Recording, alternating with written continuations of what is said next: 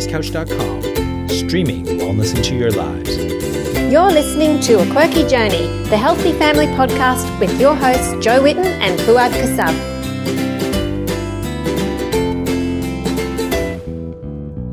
Hey everyone, it's Jo here. I'm back. I know it's been shocking. I've been really slack with podcasts this year so far, but we're we should be back on track now. I've just gotten home from three weeks in Spain and Paris with my two eldest children, uh, India and Simi, and we've had an awesome time. And um, I just wanted to pop in quickly and say hello before we start the podcast. We actually did an intro for the podcast while we were in Spain because I did try to get it up while we were there, but it was just all too much to, it was um, like we were flat chat every day out road tripping and sightseeing. So as you can imagine, I really didn't get any work done. um, I took my laptop and carried it everywhere for who knows what reason. So next time I'll just leave it at home, right? But we had such a lovely time. And while we were there, like I said, we recorded the intro with our tour guide and good friend Victor um, there in South Spain. So this is the pre-intro intro to explain who Victor is, and then we'll go into the podcast. Um, because I forgot while we were talking with Victor during the intro, I forgot to explain how we got to know him. So um, a year or two ago, I posted a photo on Instagram, and my son, my kids are right into, you know, the World Cup and soccer, football, whatever you want to call it, and they had all these flags from different countries hanging up around the lounge room while the World Cup was on, and one of them was the Spanish flag. And I got a message on Instagram saying, "Oh wow, Spanish flag! I'm in Spain." Blah blah blah. And it was a, a guy, Victor, who had been following quirky cooking for years, and he said, "If you ever come to Spain, make sure you look me up because I'm a tour guide." I was like, "Oh yeah, that's cool." Didn't think of anything of it, and then um, fast forward a, a year or so, and we decided to go to Spain for a holiday um, for the kids to practice their Spanish because they've been learning Spanish. And um, so we messaged Victor and said, Hey, we'd love to know about your tours. Anyway, we got to know him over our um, holiday, during our holiday in Spain, and he's like one of the best people you'll ever meet. So if you do go to Spain, make sure you go and meet Victor and go to one of his tours. Um, if you look him up on Instagram, it's B O K E is his page, or he's also got another page, We Love Malaga, M A L A G A, um, and I'll put that in the in the show notes. But he was the best. He just took us all over the place and showed us a side of Spain that we wouldn't have otherwise seen, and we got to talk to people with him interpreting. So that was great. Um, but yeah, he's followed quirky cooking for seven years, ever since he got his Thermomix, and he loves to cook. Um, so I took him a life changing food cookbook, and he was pretty chuffed about that. And um, we just hung out and had a great time. So we were having a, a really good chat while we were driving uh, on one of our tours, and we were talking about, um, you know, how Spanish people live and how they eat and their longevity and things like that. So I said this will make a great intro for the show. So I twisted his arm and he um, chatted with us on the intro. So that's the first part of the podcast. We talk about that, and the second part of the podcast, the main interview is with my good friend Crystel Poggioli, who's an occupational therapist and GAPS practitioner here at home. And um, she's going to be talking about kids and fussy eating. So tune in and I hope you really enjoy it. And I'm thinking next podcast I'll talk about traveling with um, food intolerances and allergies and special diets and how to navigate that when you're traveling, especially overseas, because I got so many questions from people on how do you, you know, what food can you take on the plane? How do you find places to eat? How do you cope with special diets when you travel? So, um, I think I'll talk about that for the next podcast. So tune in again in a fortnight and you can hear all about that. All right. Thanks for listening and, um, I hope you subscribe to our show so that you can not miss any episodes. And I'll chat to you soon.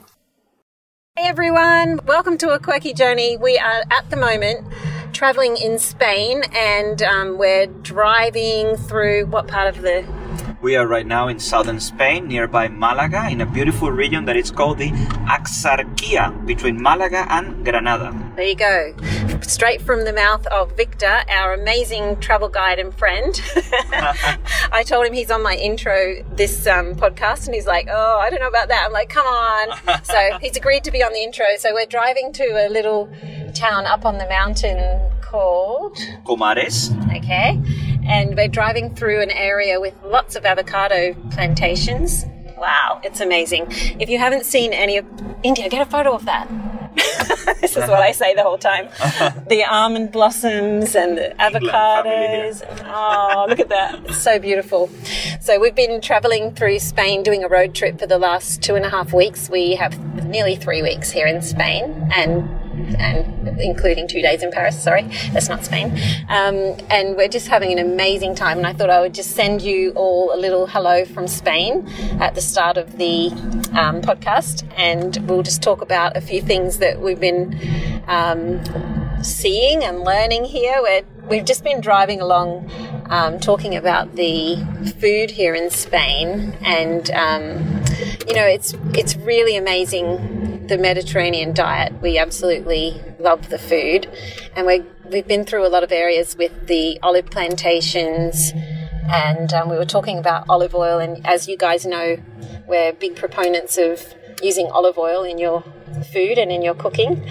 Um, and Victor was telling us that the life expectancy in Spain is quite high. Can you just tell them about that as well? Yeah, sure, absolutely, no problem. Well, I was reading in, um, I mean, Spain has been always known for a very long life expectancy. I think right now for women, we are uh, country number three in the world. And Wow. for men, I think we are number nine. I Mm-hmm. still have to double check. But I think women, um, if I don't, I'm not grown with numbers. Right now in Spain, the life expectancy it's uh, 80, 82.9 Wow. which is one of the longest in the in the world. But it recently was released um, an article by the University of uh, um, Seattle in Washington State talking about um, how it's going to be in the future.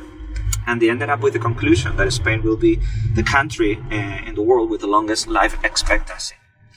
So it's uh, it's quite interesting uh, because it's kind of like surprising for certain people, especially since we receive so much tourism into Spain, so many tourists. They wonder why, if we smoke, if, you, if we smoke more than Yeah, in there's a lot of countries, you know, smoking. a lot of smoking in that. Spain. Around 25% of the population smokes in this country Yeah. uh, elderly and young people, you know, no distinctions. Um, if we drink more alcohol than some other countries, especially uh, beer and, and, and most popular drink in this country, together with uh, wine, Yeah. um, why do we live longer than other other countries? And they ended up in the conclusion that Spanish diet and Spanish way of life in general, it's it's the secret of this long life expectancy. To give you a few examples, uh, they ended up with the conclusion that the reason is simple. First, we don't eat a, a lot of red meat in Spain. Okay. And our diet it's very diverse. You We- do a lot of pork though. Yes, pork it's very popular here, but pork depends the way you cure and you cook the pork. That's it's, right, it's it's not the considered, traditional way. but it's not considered red meat. No, that's true. They do say it's Uh, the other chicken, white meat. and, but um, beef it's it's common, but it's not very popular in in Spain. Uh, also, uh, we eat a lot of fish, and especially white fish that contains uh, not a lot of fat. Uh-huh. Uh, our diet is based on um, um, olive oil. yeah. So we use olive oil for salads, for dressing fish, for meat, for cooking, for frying. So it's it's true that it's it's part of our basic things in our kitchen. Another of the secrets is the famous Iberian ham. You know, these free-range happy pigs, or at So least they're good. happy. You know, until we send them to the slaughterhouse. but uh, also and they're fed on acorns. Acorns, correct. Yeah, we fed and them free with uh, range. acorns and Yeah. free range. So that's one of the secrets, of course, is the uh, top quality because we have different kind of hams. And don't they take like two years to cure the That's ham correct. or something? That's correct. Yeah. Uh, depends the one that you're eating. Um, Yeah. They recommend around 24 months. I have seen some of them even for 30 months, Wow. and uh, it's everything natural in a natural way, so no Yeah. chemicals or anything, and it just covered with salt. They hang it and they just wait those all these years, and the result it's a wonderful meat. And then there's the salted cod, which is also Salted cod, it's also quite popular here. It's very common to see that in the market and small shops in our city centers. And um they ended up also with uh, wine. You know, wine. It's also they recommend a glass of wine a day, and, and it's also very common here Yeah. to eat your meal with a, with a glass of wine. Also, the weather. We don't have to forget that vitamin D, if I'm not Yeah. wrong, is the only vitamin that you get through the sun, Sun. And, and usually most of the country we can enjoy beautiful beautiful weather all year round. Mm-hmm. And also, it's kind of like the way of life, like thinking. Like I uh, I know so. it's a very common joke about Spanish-speaking countries. Like Mexico and Spain, like mañana, mañana. Yes. But isn't that beautiful to Oh, think that it's so going to be a mañana? Yeah. Isn't it? So, Well, what we've noticed is how laid back everything is and how everybody, it's very family focused. Like you go out at night and people are out and about with their kids and their babies and they're sitting at cafes with friends with the babies and the kids in prams and um, they're chatting and they just take their time and enjoy themselves. And it's not like a rush. It's not like take away your dinner and rush home and eat it in your house. It's spend that time with your friends. And I think that's one thing that we've said to each other, India and Simi and I. We really have to um, take this home with us because it's so easy to get very busy in our culture. that's the the great thing about traveling. You know, um, it's um, the good thing about traveling, and that's one of the lessons that we have to forget when we leave our our cities. We usually we don't like to leave our comfort zone. You know, Yeah. our country or our city or our area where we live, but help us to appreciate what we have outside Yes. but also appreciate much more what we have at home it's so true. that's the wonderful things about one of the wonderful things about Yeah. traveling. And it makes you um, i guess it, it really expands your viewpoint of things that we could be doing at home to make our life more beautiful. Absolutely. Because you see other people doing it in other cultures and you go why aren't we doing that? That's easy. We can do that. We can spend more time with our friends and family having special meals and being out and about and not stressing so much about the time and and I think that um, laid back lifestyle must kind of contribute to the yeah the long life. And also another thing we notice, especially in the smaller um, towns that we've stayed in, they're very hilly. they are You don't see and a lot of steps you don't see anyone overweight. I'm sure they must be constantly walking Yeah. up and down those Yeah, steps and hills, and they can't gain any weight. That's true. That's true. Yeah. Oh, you know, and I forgot to tell you one of also one of the most important secrets for Yeah? this uh, long life: siesta. ah, yes. Have I, you noticed that in the small towns, I've always had everything, siestas. everything close, Yes. everything close from two Yeah. o'clock until five o'clock. Yeah. So it's everybody. It's so quiet. Unfortunately, we cannot do this in the big cities anymore. You know, like Madrid, Barcelona. Well, Malaga. actually, where we stayed in Barcelona, maybe we because we were in a less touristy bit, we've stayed in. We haven't really stayed in touristy parts of town, so which is great. Mm-hmm. And there was a little Italian deli across the road from where we were staying. Um, in Barcelona, and the owner of our Airbnb came and introduced us to him. He said, "This is my friend. This is my friend." You know, and we, later on we went outside and we noticed he'd closed his shop in the middle of the day. Oh, pawpaw trees Yeah. cool. Um, and we were like, oh, this, he must have gone for a siesta. And then he came back at about four, opened the shop up again, and was open till like 10 p.m. And we were like, wow, I wish we could do that in Australia. And, but they, what we've noticed is there doesn't seem to be set times for people No, to be no, open no, no, and no, shut. no. It's not a set time. So you'll see shops popping open at different times and closed and then open again. And it's kind of like, It's a nightmare when they ask me where are the opening times in Spain for the yeah, there's shops. no Yeah. opening there times. are no opening times. All just- right. if you feel like opening, you open. If you feel like having a, Yeah. a nap, you shut. I love it. exactly, exactly. I was telling Fuad about it, and he said we should have opened Quirky Cooking in, in Spain. We just, you know, take some time off, have a nap. I'm like, yeah, sounds good.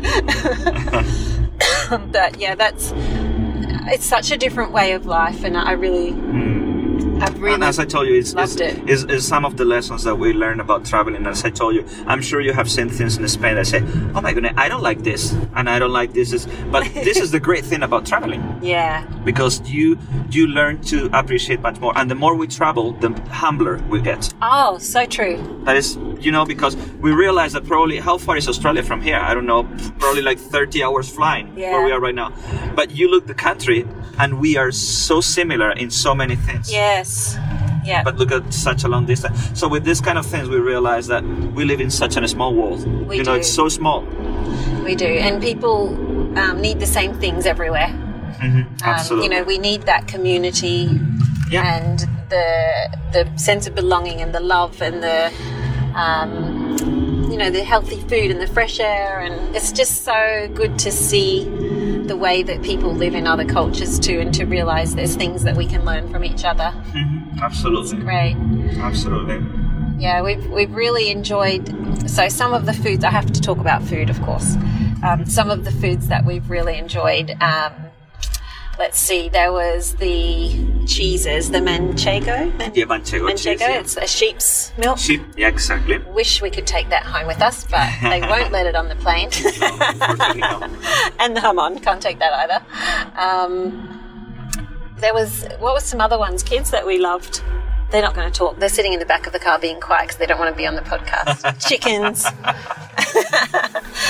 um, what was the, the the fried pork belly um, chi- is it chicharrones or Oh, chicharrones. Chicharrones, thank Chicharrones, you. yeah. Peter pre- Peter pronounced it wrong.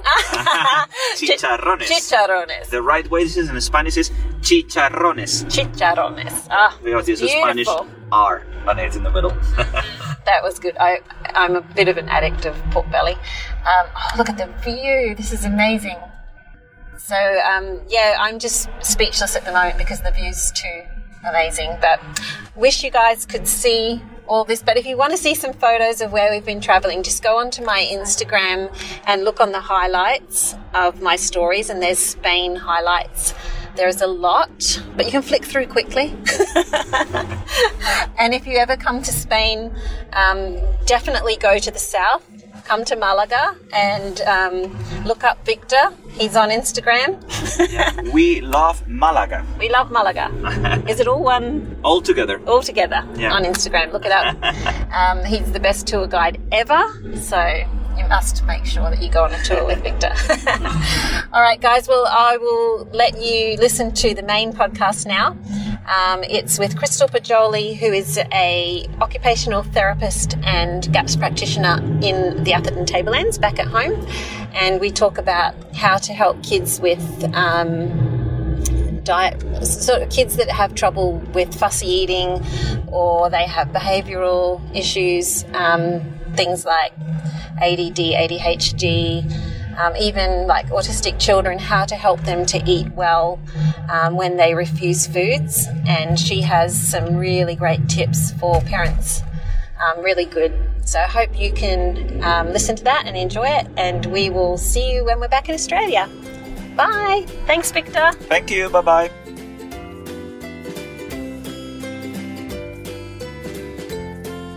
Hi, Crystel. Thanks so much for coming on the show. So good to have you. Hi, Jo. Thank you for having me. Lovely to be here. We're just having a bit of a laugh because we recorded half the podcast and then I realized I wasn't recording. So we know what we're going to say already. we're, all, we're all practiced. Take two. Yeah. Oh dear. See what happens when Fuad's not here. we missed you, Foo. oh, dear. Trying again. All right. So, um, what we're talking about today is um, Crystel's work as an occupational therapist and how she uses a natural health approach um, and focuses on gut health as well, and how she can help families um, with really fussy eaters to begin eating well. And we um, want to sort of go into that sort of thing a lot. But first of all, we might just get you to tell your story, Crystel, and just um, share with our listeners who you are and what you do and how you got into it, if you don't mind. Okay. Um, well, I guess I'm a homeschooling mum, and that's how Jo and I met each other. About 10 years ago, I think we were in homeschool groups together with our kids. Yeah. Yeah. So Jo was like a bit of a mentor for lots of people homeschooling in our group.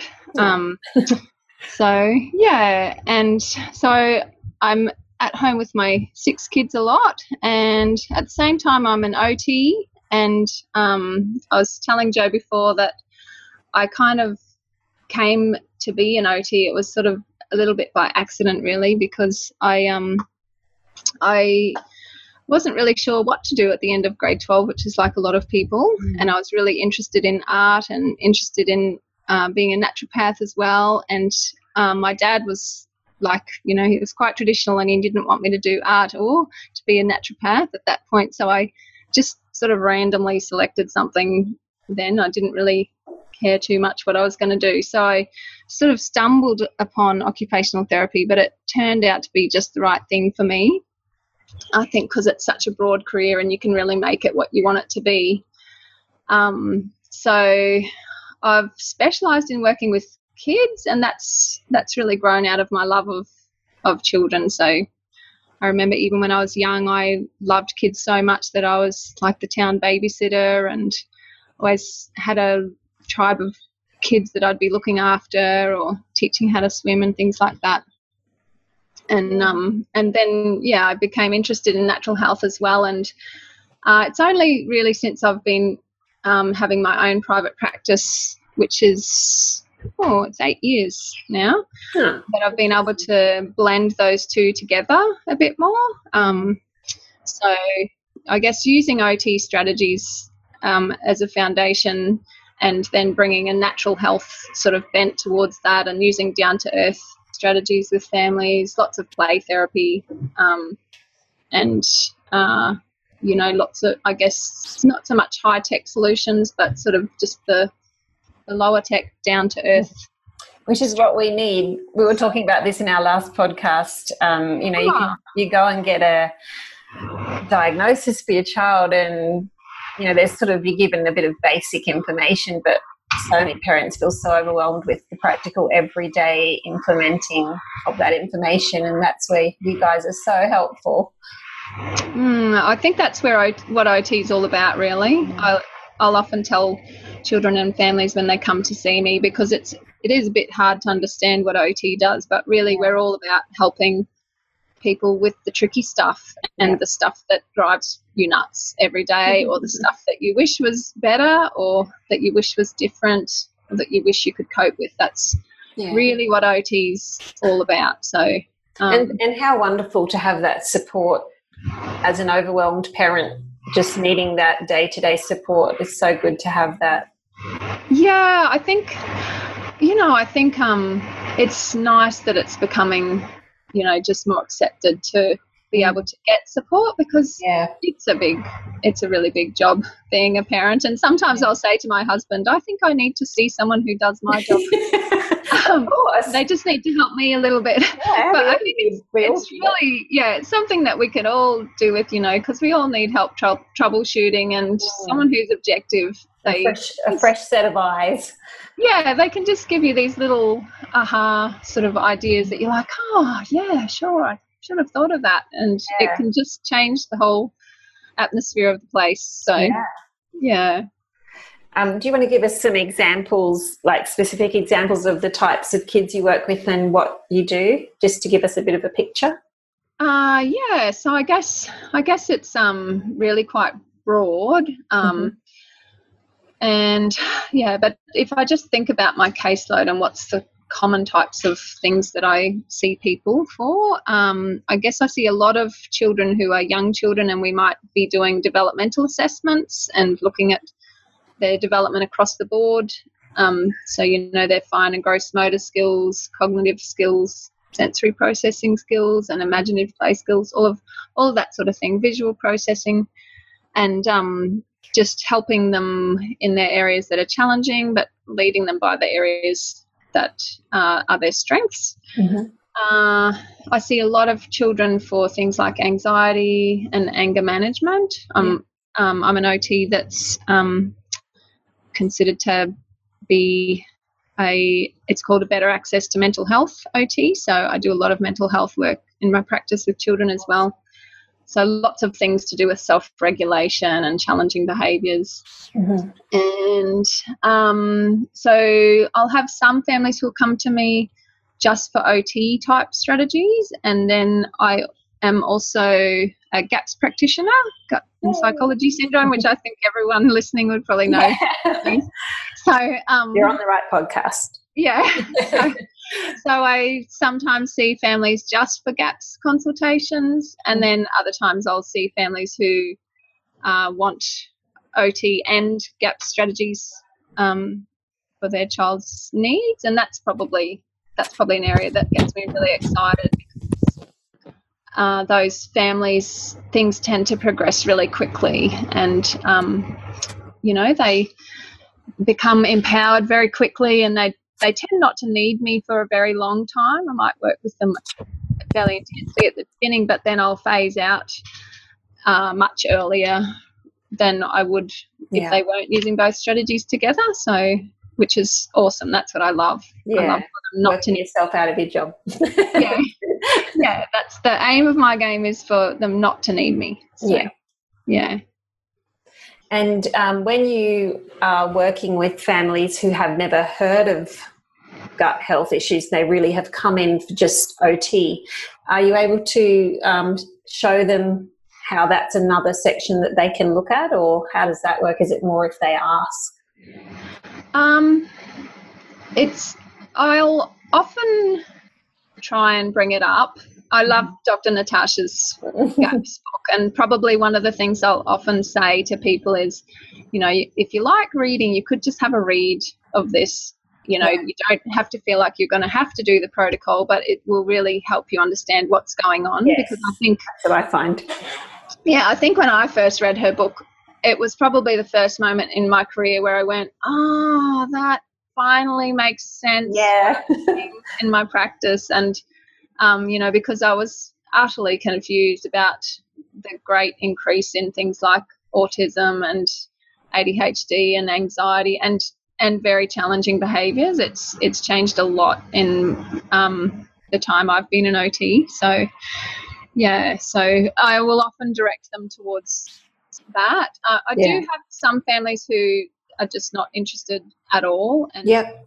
my um, I have a an overarching philosophy really that the parents are in charge and they are the authority for their family. So I always respect a family's perspective. So if they want to use medication or mm. um, you know if they want to do different things for their children, I respect, respect their that. Yeah, of course. And you know I'm not going to be making them feel uncomfortable about that choice. So my aim's to be supporting them in the way that's going to work best for them. Mm. Um, and it is different for every family depending on um, you know the season of life and how yeah. much stress is going on as to how much you can handle changing you know in your world it's little yeah. by little isn't it yeah definitely and um, and you know there is more than one way to skin a cat and yeah. it's not for me to really judge what mm. it's like to live in their life because. I'm often only with their family for an hour at a time. So yeah. So yeah, but then I have other families who say to me that they're really interested in um, improving their child's gut health. They might not be ready for gaps, mm-hmm. and we might look at ways that we can tweak things and um, you know what can we start doing to improve their child's nutrition. So things like phasing out processed foods, increasing good fats, um, and you know just starting to improve the microflora. So yeah, just heading them towards gaps, I guess. Yeah. Um, and for some families, that is a really great um, approach because they might then come to me in six to 12 months and say, Do you know what? After doing that, I actually feel ready to do gaps. So, yeah, yeah. yeah so, um, and there's, you know, it's a really exciting time that we're living in really because there is so much information in the mainstream and so much encouragement and so people are learning more and more about it. So i might just make mention of it and plant seeds and yeah. might find more information out somewhere along the way. And so i kind of i don't feel this pressure that i have to be encouraging them to do it right now even though oftentimes when i'm sitting there with them i'll be thinking oh you know healing that would be what would be hard would help so much. so yeah, but you've yeah, got to be ready to, for it for sure. Yeah, I have to. Took me years. Know, it's not my journey; it's their journey. So I yeah. can't really push them to to be doing what what. I think is best. We're walking together, really. So. Yeah. Well, what I'm fascinated with is the way that you use your um, OT work to help kids with fussy eating. And um, I remember you telling me a while back that um, with a lot of OTs, as they bring the foods in, help them bring foods in, it's more, you know, it's the traditional Western diet and the white starches and things like that. Um, that's included in the diet, but you like to use the more healing foods and help them to bring those in. So I'd love for you to talk um, to our listeners about how you do that because I know there's a lot of parents out there listening who really want to help their kids to have a more varied diet, but they have such difficulties with the with the um, maybe the textures or whatever it is, um, and they don't know where to begin to help them eat well. So if you could give us some ideas on that, that would be awesome. Okay. Um, well, it's it's um again it's such an individual thing. Mm-hmm. Um, probably I'd say it's good always to keep in mind the bigger picture. So the the bigger picture is that our microflora and how healthy the gut lining is will be driving us to eat particular foods. Mm-hmm. So um, so you know, I guess when you keep that in mind and keep in mind that you're you're trying gradually to improve the health of the gut lining and to heal and seal it and that that will make it a better environment for increasing the variety of foods that they're happy to eat over time. Yeah. Um, then you can just not get so caught up in the fact that they won't eat these beautiful foods that you've prepared right at that time. You've spent hours. Yeah. yeah, you've been hours in the kitchen and, you know, they don't want your stock. um, but anyway, thank goodness for the freezer. Yes. um, so, yeah, like I said before, I, I do tweak the starting stage with some families. So sometimes it is easier to start with full gaps or some families intro mm. diet's not going to work. Um, it, it depends a lot on the individual. Yeah. So that's one thing to think about because sometimes it can be a little bit easier to be introducing food, full gaps foods than intro. Oh, definitely, yeah.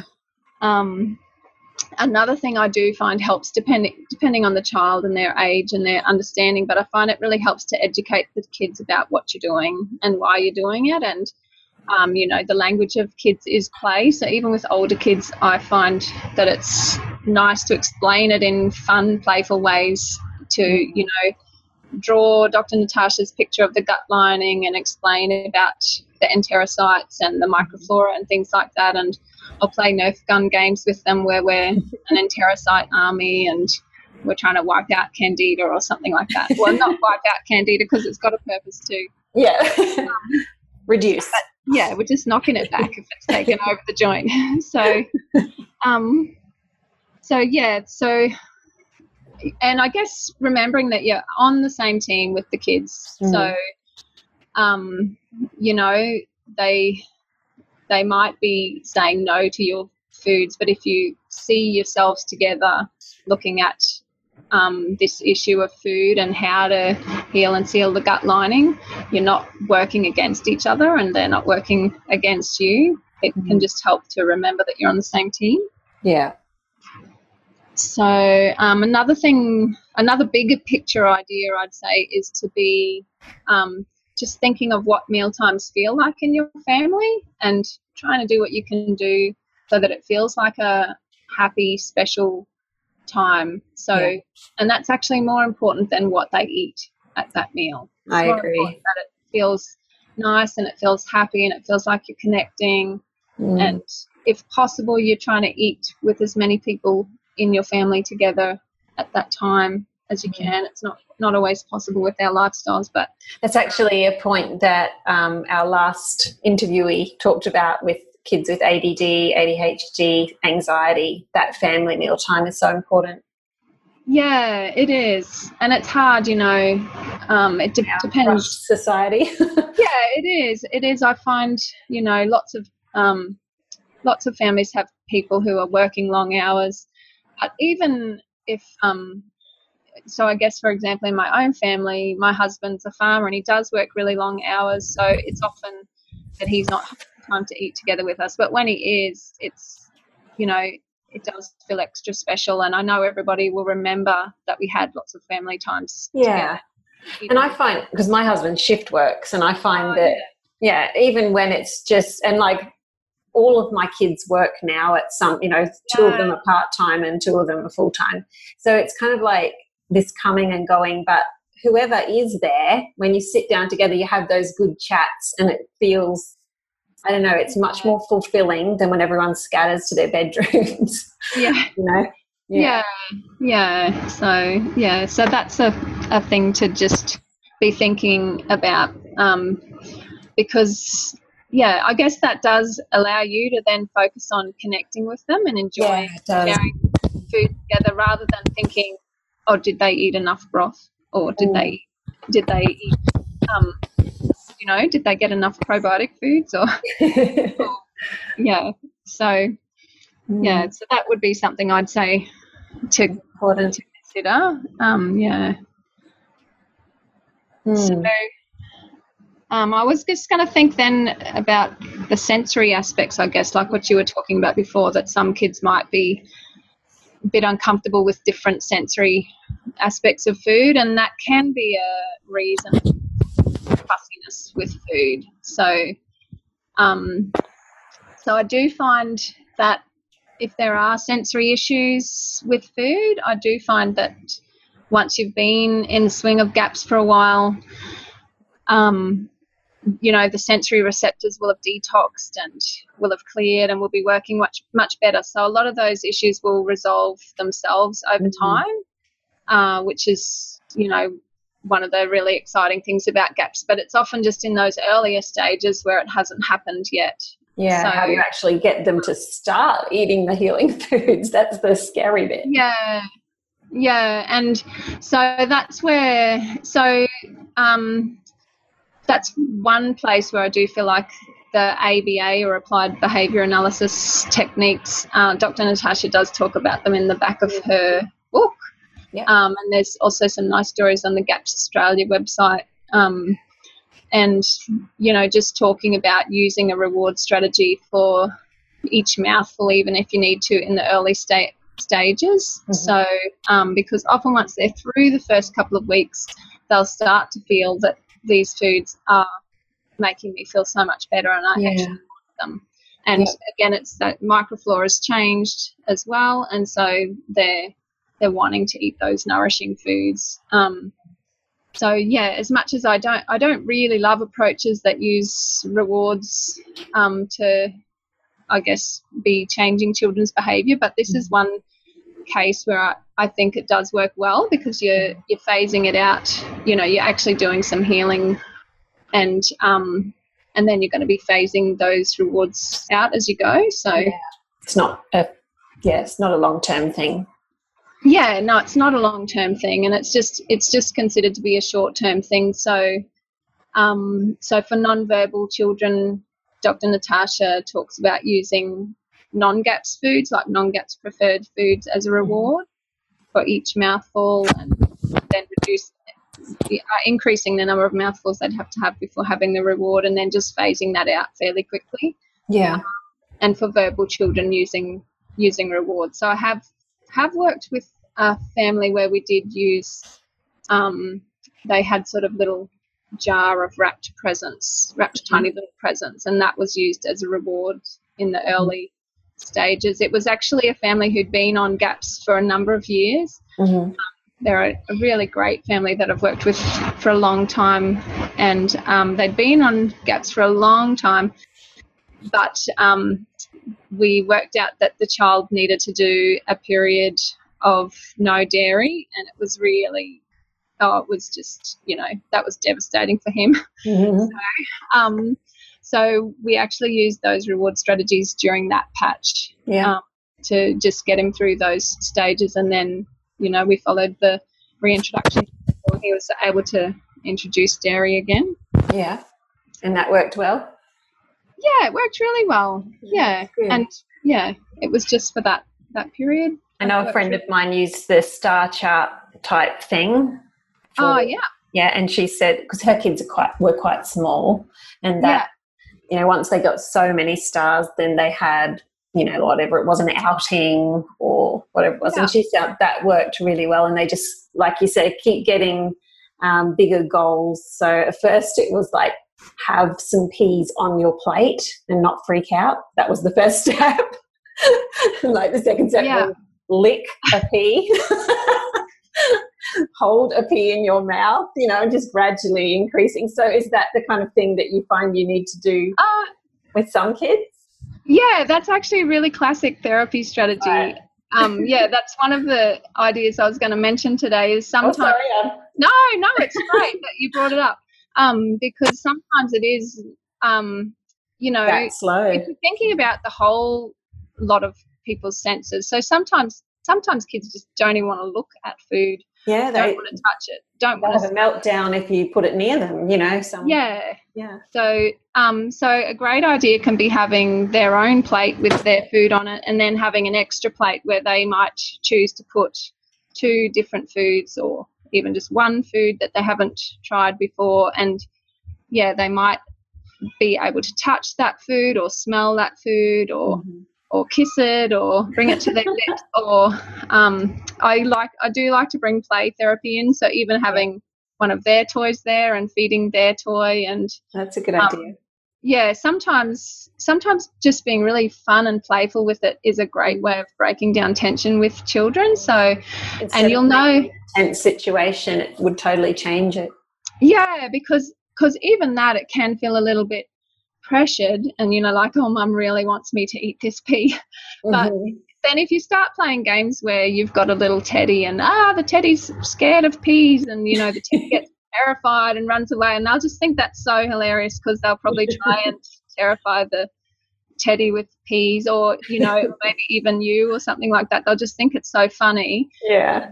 um, so usually you'll know you're on the right track with play therapy sorts of ideas if there's lots and lots of giggles. So um, yeah, so that's one thing that I do like to do. So yes, keeping in mind to try and be, you know, encouraging them to gradually expose those senses to foods and not worrying if it's just one sense at a time. That's it's good to go slow Yeah. especially if they're really, really anxious and stressed about trying new foods. Mm. You just want to take them gradually towards the edge of that place where it feels uncomfortable, but mm. not into the edge where it makes them not not over the edge where it makes them feel anxious and upset. Yeah. Around that edge, if you can introduce some play and some fun and some giggles, that's where you are usually able to extend that edge out further. So Right. yeah, so that's a I don't know if that made sense, No, but that totally makes sense. It's really good. yeah. And um, before, when we were recording, and I accidentally wasn't recording, we were talking about, um, you know, there's often reasons why they won't try foods, and um, you need to sort of look into that first sometimes. Did you want to talk about that again? So were we talking about the textures there? Um, yeah, you. I think you were talking about the way sometimes they can't move the food around in their mouth. Oh, that's You right. Need to keep an eye on that. Yeah. Yeah, as an OT. Sorry. No, that's Yeah. okay. I'm trying to remember how we got Yeah. onto it. Um, yeah, well, that's actually um, one thing that OTs and also speech therapists, because it's this is an area that OTs and speech therapists both deal with, and sometimes together, sometimes separately, and it often depends which therapists have an interest in it. But um, you know, some children they might not be liking particular textures because they might not be managing them so well in within their mouth, just even the feeling of it, the food other children they might be having trouble moving the food around their mouth so we use a lot of what's called lateral tongue movements so side to side tongue movements when we're chewing and moving food around our mouth and some children that's difficult for them so you know you might often see that for children who've um, got a bit of difficulty with speech and pronunciation and things like that it could also be impacting on their chewing and eating right. um, and uh, yeah, so sometimes it can be that we um, just need to have a little look at how they're eating um, because you know maybe we need to be changing the types of textures of foods or or helping them with those movements or helping them with the sensory aspects of different foods to be improving that whole area. Um, so, um, I guess like even another example is sometimes children might have a really strong gag reflex, and Yeah. um, so particular textures might trigger that gag reflex. So we might need to look at grading the textures of foods to um, make it more ma- manageable for them, so that it's easier for them to swallow without triggering that gag reflex. And again, you can bring the play therapy into that then, so that you can be giving them a, a food that's getting towards their edge of triggering a gag reflex, and then doing some fun play therapy stuff right at that moment when they would swallow, so that they'll just forget about Oh, being true. scared and um and then just swallow and just learn to overcome the gag reflex that way. So Hmm. so yeah, there's there's um, I guess sometimes it is more about behaviour and just likes and dislikes, and that's where the ABA strategies and the rewards and the star charts and just being playful and all of that sort of thing really help. um, yeah, it can help a real lot. And then other times it is that the child's genuinely having difficulty managing foods in their mouth or managing textures, um, and they're just really averse to the feeling of different foods. Mhm. Um, so, yeah, so OT and speech therapists will often be looking at grading the textures of foods that we're giving children to help with various issues yeah. um, and making it easier for them. But but So a lot of the give us an traditional. example of the grading of foods, like what kind of Um, okay, so um, I guess to give you an example, I'm just thinking of a child I've worked with recently who was not able to chew. So he he actually ate a wide variety of foods. He's done a bit of a period of gaps. Um, his mum cooks really great variety of foods, but he um, tends to use a um, like a real tongue thrust. I'm, Right. I'm trying to show you with my tongue, but he really sucks his tongue up to the top of his mouth, and that's how he squishes food. So he has Down syndrome. right? He also has autism, Yeah. and he really sort of squishes the food um, with his tongue just up and down, and and then swallows it. So it doesn't. it's not doing that side to side. yeah, it wasn't going to the sides at all. Mhm. So even with that, he was actually able to eat quite a wide variety of foods. You know, his mum would make quiches and things like that, and he was able to eat banana and um, all sorts of different mixed te- mixed textures textures of foods. He really liked his food. So, um, but yeah, when I saw him eating, he didn't really have any side to side movements, so none of those lateral tongue movements. His teeth weren't involved really at all. And so we one of the first things we did was introduce two text two different textures of foods. One's called hard munchables Mhm. and one's called solid meltables. so you know those are both funny words. Solid meltables is that like chocolate? Oh yeah, sort of. More like meringue. Sort Ah. of one crunch and you're done, sort of thing. Ah, One yes, yeah. So, so those n- those names of those textures come from a, a therapy program called SOS, um, which lots of speech therapists and OTs Right. use, and people who are using tho- that program, they very traditionally will tell you to use things like crustkits or Yeah. Cheezels or Yeah. um, I don't know. There's a whole lot of Just regular Western foods. yeah, there's a lot of really quite horrible things Oh, yeah. that are not helping your gut lining that, that are solid meltable textures. Um, Mm. So, um, and hard munchables would be things that are not going to break down. You're going to be able to sort of put it between your back teeth and have a bit of a munch, but it's not going to break into pieces. So it's not going to be scary with pieces falling off and causing gagging or choking for a child who's not used to that. Mhm. So things like a carrot stick or a piece of dried fruit or dried Mhm. sort of jerky, or um, even things like snow peas or beans or Mhm. um, cheese or things like that that are that they can sort of have a little bit of a munch and go, oh, you know, something's happening there, but it's not it's not really threatening. Yeah. So we introduced foods of both of those textures for him, and when we gave them to him, we really put them between his back teeth and we did a lot of massage of his cheeks to really stimulate that area because he just hadn't had much input into that area at all. He's very hypersensitive to Mhm. any touch in his face and Yeah. um, mouth area, which, you know, that's a whole nother story, but it's improved a huge amount with lots of um, massage and different different That's strategies. good. But yeah, we did a lot of massage when he was eating those foods, and within, I guess, within three months, he's now chewing. So Oh, isn't that awesome? yeah, so it's very been very exciting to watch. He's had a great team. I Yeah. can't take the credit for it, for it at all. His mum and the people working with him in his daycare have just put in his mum and his dad. Sorry, they've put in heaps of effort, and Oh, that's um, so but yeah, it's really exciting to to watch. Yeah. you know, he can enjoy a broader range of textures, and he can actually. So he's just starting to to be chewing. So I wouldn't say that he's fully Yeah, but you've seen the improvement. chewing, but yeah, he's actually able to chew chew things between those teeth and um And, and you're able to um, sort of adjust those usual recommendations for the foods that they use in the SOS to make them give them healthier options. That's what you often do, isn't it? oh definitely because i'm sorry but i just can't yeah, Cheezels.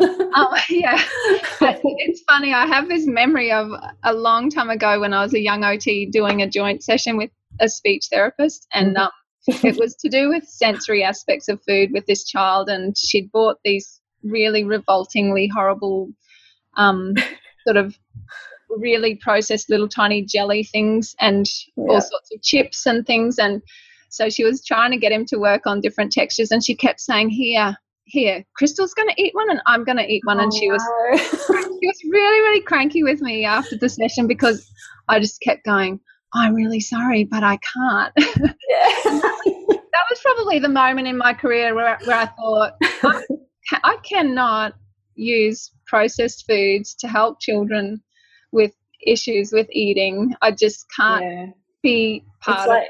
it's kind of like one step forward, two steps back, isn't it? Because you're damaging the gut, which is going to make the situation worse. yeah, it's all Yeah. tied in. It's all tied in together, and probably even at that point in my career, I didn't really know the link No. between it, but I just knew that it wasn't good. And so I was just, you know, I, I just couldn't really be a part of it. And I was thinking, no, there has to be a, a Better better way. And so, yeah, so I've probably just developed a little list of, of things. Probably the solid meltable texture is a bit harder to find things that Mm. are not processed. But, you know, when you start thinking gapsy sort of things, you can easily come up with Something. some ideas and that meringue texture even like a savory meringue yeah. is pretty easy Oh, um, yeah.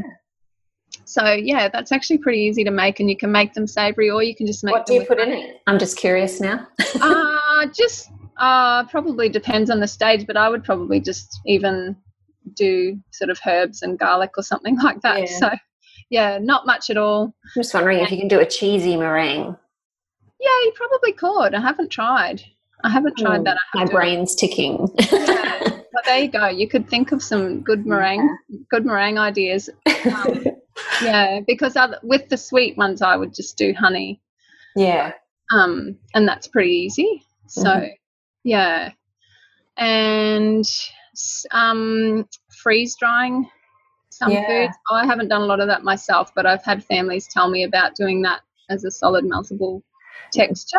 So- They um they, they get their own freeze dryer.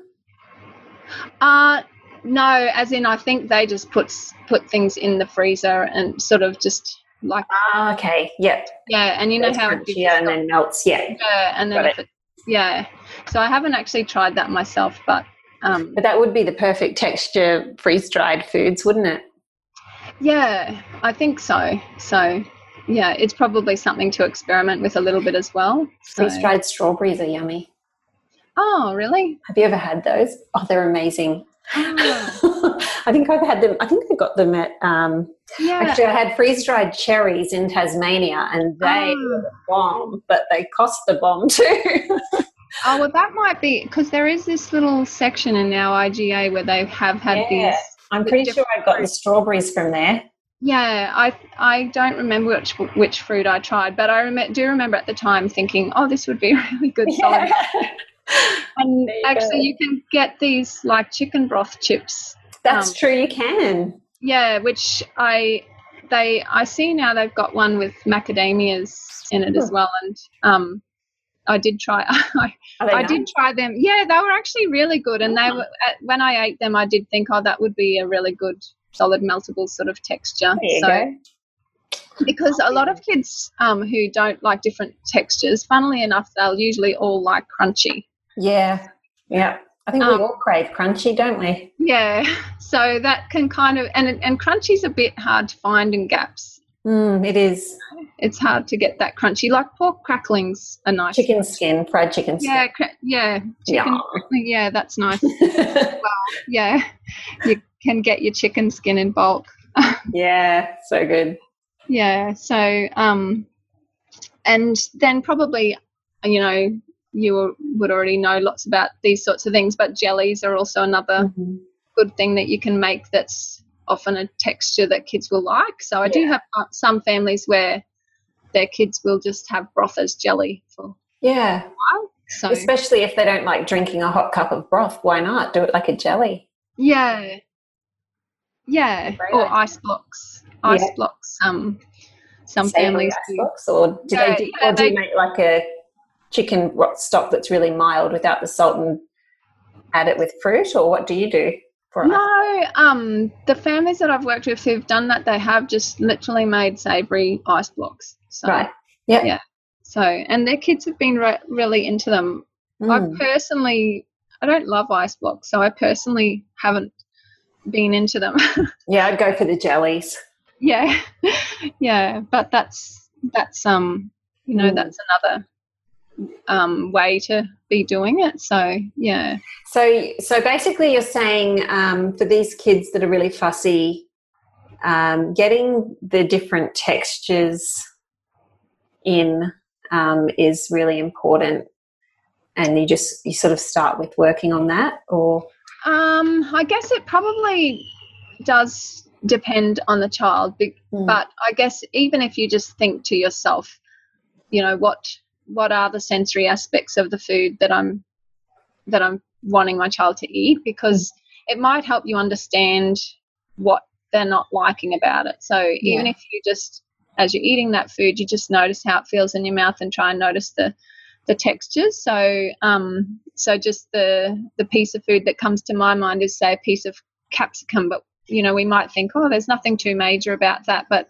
if you think about that in your mouth, there's um, there's three different textures with that food. So there's the skin, which is quite shiny and harder to chew, and then there's the sort of you know that mushy sort of aerated sort of bit. Well, not really mushy. It can be crispy too. I don't, not sure the word for that. that yeah, it's a hard texture to describe. yeah. So, um, but then when you chew it, um, there's juice that comes out. So uh, there's lots going on with a food like that, and so some children might just genuinely find a food like that with a lot of textures and a lot happening. They might find that too much and too overwhelming. So if it does seem like your child's having problems with food because of textures, then I would say just um, pair it back to easier textures. So to foods that have, you know, just one sensation, or, or then working towards two sensations at once,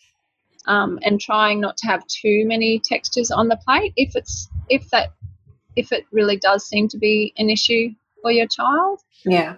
Um, so, and then, like I said before, you might not have to do that for too long because the more you heal and seal the gut lining, the better their sensory receptors will work. And so, hopefully, they'll hopefully they won't be as disturbed by textures of foods quite quickly. So, They'll start to expand their um, yeah, I mean it's ha- it's it is happening for for many children. You know, they heal really fast, and um, you know, it put, sort of brings to mind a child I worked with a few years ago. He was about eleven, and he did gaps, and within three weeks, his sensory receptors had changed so much wow. that um, he was able to smell for the first time in his life. He'd never smelled. Really? 11 years old.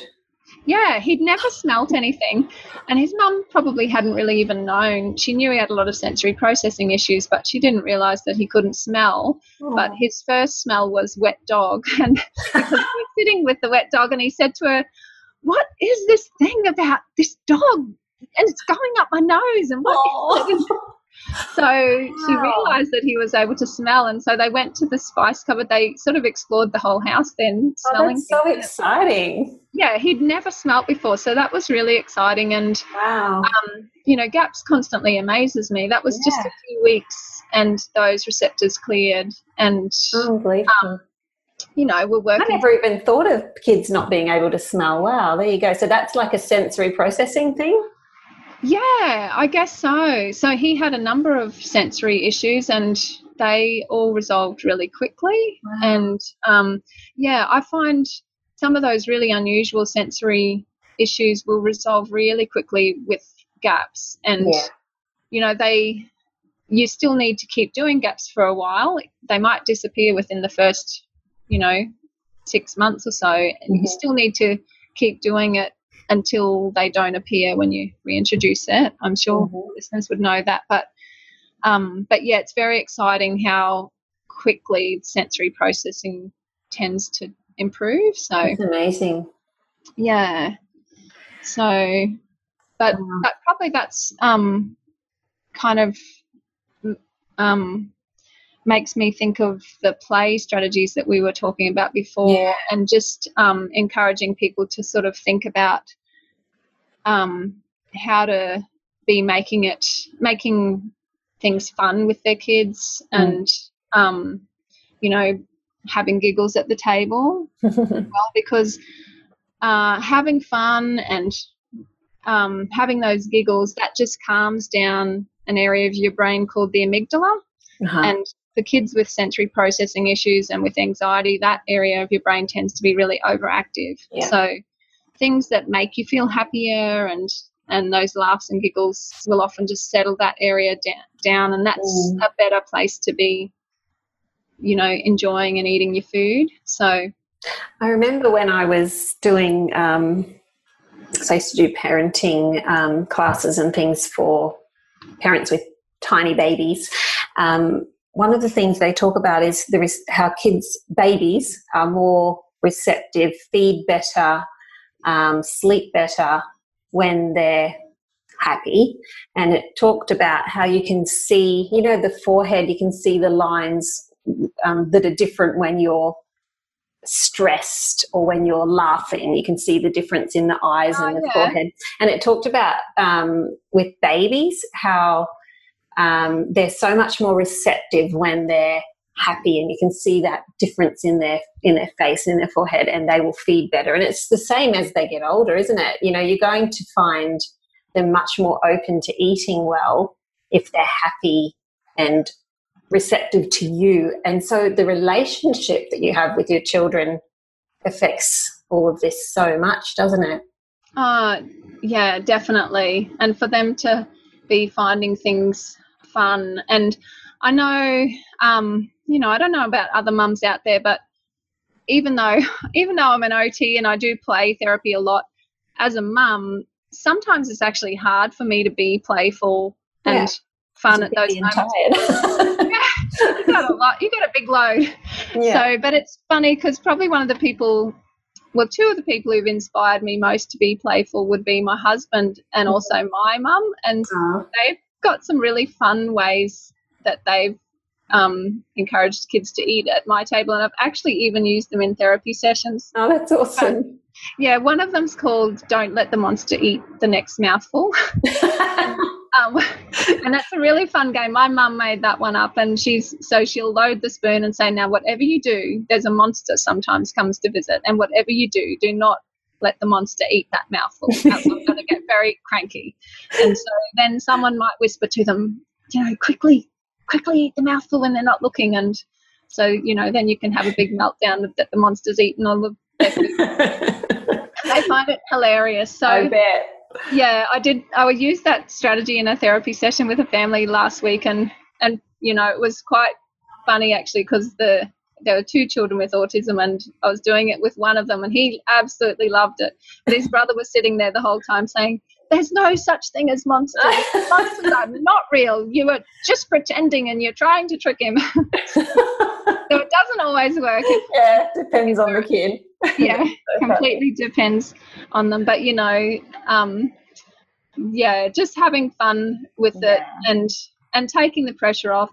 And and actually that reminds me another really big thing that I would say and I see it all too often. I, I so often see families come and see me and they'll say, My child will only eat chicken nuggets and chips mm. and I'll think, Well, how did that get to be their option that they were able to eat just chicken nugget, nuggets and chips? So so one thing I'd say to families who are doing gaps or working on healing the gut lining, I'd say if you're presenting options and you have options in your house that you're happy with, then allow the kids to choose and Yeah. trust their choices. Yeah. Um, you know, because if chicken nuggets and chips from McDonald's aren't options, then it's not such a big deal. You know, if they if they want to eat, uh, you know, five boiled eggs or Or- yeah. um, whatever it might be. If it's an option that you're help, hel- happy with, then just trust them and go with it. Mhm. And, you know, because there might be a reason that they're wanting to eat. craving that. Yeah, there might be a Mm. reason. So, so yeah, I guess in my own family, I tend not to be too worried if a child goes through a stage where they say to me, "No, I don't really want to eat that particular thing." Mm. um, I don't really fuss about it too much. I'll Because just there's so many other good options. yeah, there's lots of good options, and um, I know that they, you know, even if they say no, I'm not going to eat anything, well, they'll come back to those things. Yeah. Um, And we do that as adults, don't we? You know, we'll for a while go. Th- I'll sometimes when I'm traveling, when I get home, all I want is lamb broth, and then oh yeah, and then I'll have a have it for a few days, and then I don't want it for a while, and then I Mm. want salad, and you know, you kind of go through stages yourself with your body telling you what you need. And I think it's the same for kids, but like you say, you've got to have the options there, and the ones you don't want them to eat, obviously, don't have them in the house. Yeah, exactly. temptation in front of them. Yeah, exactly. Because for those kids with where you know there where there are significant gut health issues and where the microflora are out of balance, and those microflora are driving choices towards usually processed carbohydrates and things like that. Well, if you're providing those options, you're just feeding the beast, really. Yeah. And it's it's just it's not going to go It's not away. go forward. No. So, Mm. yeah. But have you ever read that article by Dr. Natasha called One Man's Meat? Is Yes. wasn't? I love that article. Yeah. I, I linked to it a lot. I, I'll put it in the show notes in case any of you listening haven't read it. It's so good. You want, you can give a little overview of it if you like. yeah. Well, basically, she's just saying is, you know, trust trust what your body, especially as you get healthier, especially as your Mm. gut lining is healing. Trust what your body's wanting to eat because there'll be a reason why. And Yeah. I know myself as my gut lining healed, I felt like I really was absorbing the nutrients of Yes. food. And so I really did feel like I would be drawn to eating a particular food for a while. Like I might want a lot of mushrooms for a while and Mm. um, or tomatoes or something like that. I, I felt like my body was really using the nutrients from the food. It, it still is really. So, yeah, so I'm happy to trust that. Yeah, that's so good. That's a really important point. I also wanted to mention when we were back when we were talking about having fun and re- reducing the stress around mealtime. Um, I know when my kids were little and because we were homeschooling and we were there all together, and sometimes some days, you know, the maths and the whatever, and everything just got so stressful where you, you'd have kids having meltdowns and um, to sit at the table and then force them to eat something they didn't want was just all too much. And so I used to just, on days like that, I would get a picnic blanket and we'd go outside or even go to the river or the lake or something. And we'd still have the same meal that I was going to give them in thermoses or just if we were out in the backyard, we'd just take it out there. But laying it out on platters, on a blanket, in the backyard, under trees, and laying on the on the blanket with books and picking at the food was a completely different ball game to sitting at the table and saying, "Now hurry up and eat your lunch." Yeah. Everything would change, and I would just go, "Okay, we're just having a break from school for the for for a while, and we're going to just focus on enjoying each other and being outside." And it would completely change everybody's attitudes, and things would go so much better after that. So sometimes you just have to. Um, think of a different way to do things, don't you? Yeah, that's yeah, that's exactly it. And thinking about what feels nice and nourishing to you too, because because mm. yeah, we get caught up in what we're wanting to happen, and um, in the particular, you know, we really want them to get healed. So focusing we on that end goal. Yeah, but but it's a process, and You've got to have fun along the way. how to enjoy it. It's funny because we're both sitting here in monsoonal rain. Yeah, right we are. I really want to imagine having a picnic. well, we used to have it on rainy days. We used to have our picnic under the kitchen table. We just oh, did you? Okay. Yeah, you put a big blanket and torches and it's so oh, fun. excellent. Okay, my my kids will think I've lost it, but we're going to have a picnic under the table today. We want a photo. oh dear. Uh, so much fun. All right. Well, we should probably finish off because we've been nearly an hour plus half an hour of not recording. I'm yeah, so sorry. Half an hour of practice talking. yeah. But we've had a great time. So I hope you guys have all enjoyed that. Crystel, do you just want to explain where people can find you online? Yeah, sure. I've got a website, www.thewholechild.com.au, um, and a Facebook page, um, which is uh, Whole Child, Whole Family. Mm-hmm. Uh, I'm based in Atherton, and I do face-to-face consultations and also Skype um, appointments as well. And I'm also happy to for people to email me. Um, I'm often easier to catch on email than phone. So, but yeah, my contact details are on that web page, and you can find out more about my uh, business and what things I'm into on there. Awesome, and I'll yeah. put the links in the show notes as well. So, yeah, thank you so much for coming on the show. That was awesome. I learned heaps, and I hope everyone else did too. So, thank you so much, um, and hopefully we'll get you on again so sometime. No, it was great. Oh, thanks, Jo. That was heaps of fun. Thank you. Awesome. Okay, everyone, have a great week. Bye. Bye. This has been a production of TheWellnessCouch.com. Check us out on Facebook and join in the conversation on Facebook.com forward slash The Wellness Couch. Subscribe to each show on iTunes and check us out on Twitter. The Wellness Couch, streaming wellness into your lives. Whilst the Wellness Couch presenter endeavor to provide accurate and helpful information to their listeners, these podcasts cannot take into account individual circumstances and are not intended to be a substitute for health and medical advice from a qualified health professional. You should always seek the advice of a qualified health professional before acting on any of the information provided by any of the Wellness Couch podcasts.